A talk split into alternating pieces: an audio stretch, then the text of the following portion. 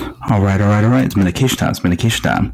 It's time for another Dr. Fargo podcast. Host Dr. Kavarga. This episode will be reviewing Encanto, which is a 2021 American computer animated musical fantasy comedy film. It was produced by Walt Disney Animation Studios and distributed by Walt Disney Studios Motion Pictures. It's the 60th film produced by the studio.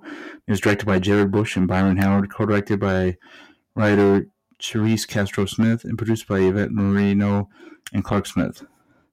Voices, uh, stars of the film were Stephanie Beatriz, Maria Cecilia Botero, John Leguizamo, Mauro Castillo, Darrow, Angie Cepeda, Carolina Gaitán, Diane Guerrero, and Wilder, Wilmer Valderrama.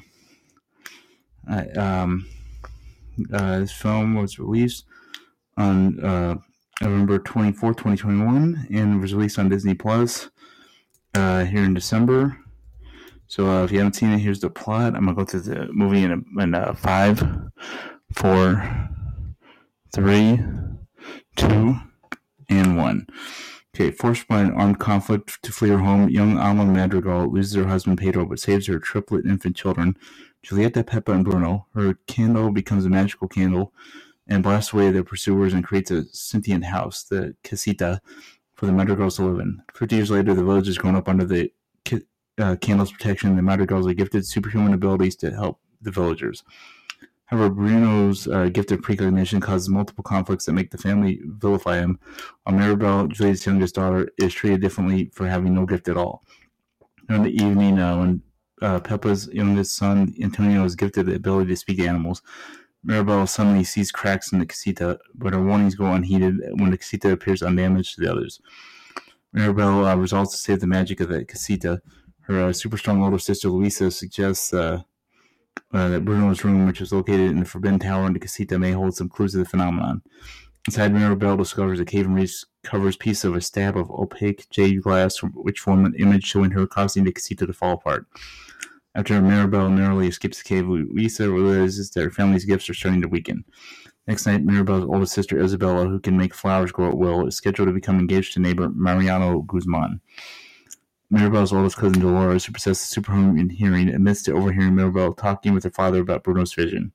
Mariano's proposal is disrupted when the casita once again begins to crack, causing Pepa, whose emotions control the weather, conjure up a thunderstorm to everyone's shock. Isabela blames Mirabel despite her denials. Mirabel glimpses Bruno hiding in the walls. He never actually left the house because he still loves his family. Mirabel convinces Bruno to make predictions again, and Antonio volunteers his room for the, to use. Uh, Bruno creates another vision which shows the casita collapsing, an image of Mirabel embracing a young woman who they identify as Isabela. Uh, Mirabel goes to apologize to Isabela and accidentally accidentally provokes a cathartic confession. Isabela does not want to marry Mariano and is burdened by her image of perfection. This helps Isabela blossom into her true self and her sister's embrace. However, Alma spots Isabela growing whatever she wants with Mirabel from afar and accuses the latter of causing the family's misfortune out of spite for not having a gift. Mirabel finally snaps at Alma, saying everything that was truly her fault for making everyone do things her way. The argument suddenly creates a huge fissure that destroys the casita. Alma's magical candle dies in Mirabel's hands despite latter's efforts to save it, leaving all the madrigals powerless. Alma later finds a tear from Mirabel at the river where Pedro died and finally takes responsibility for taking too much pressure on the family, forgetting the, the real gift was the, not their powers but the family itself. They reconcile and uh, it's revealed that the girl in Bruno's vision was actually a young Alma. Uh, the uh, with Bruno now until reunite with the Madrigals and the villagers to rebuild the casita. Uh, Mirabel introduces Mariana to Dolores.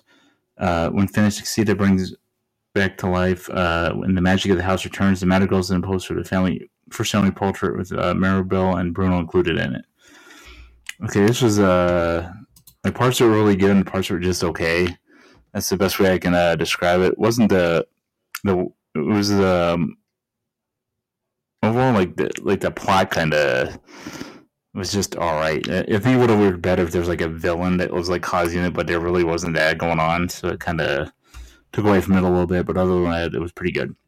Peace and peeps. Have a going, Dr. Fargo podcast being here four six times per week per usual, and hope everybody's having a great week. Peace and love, peace.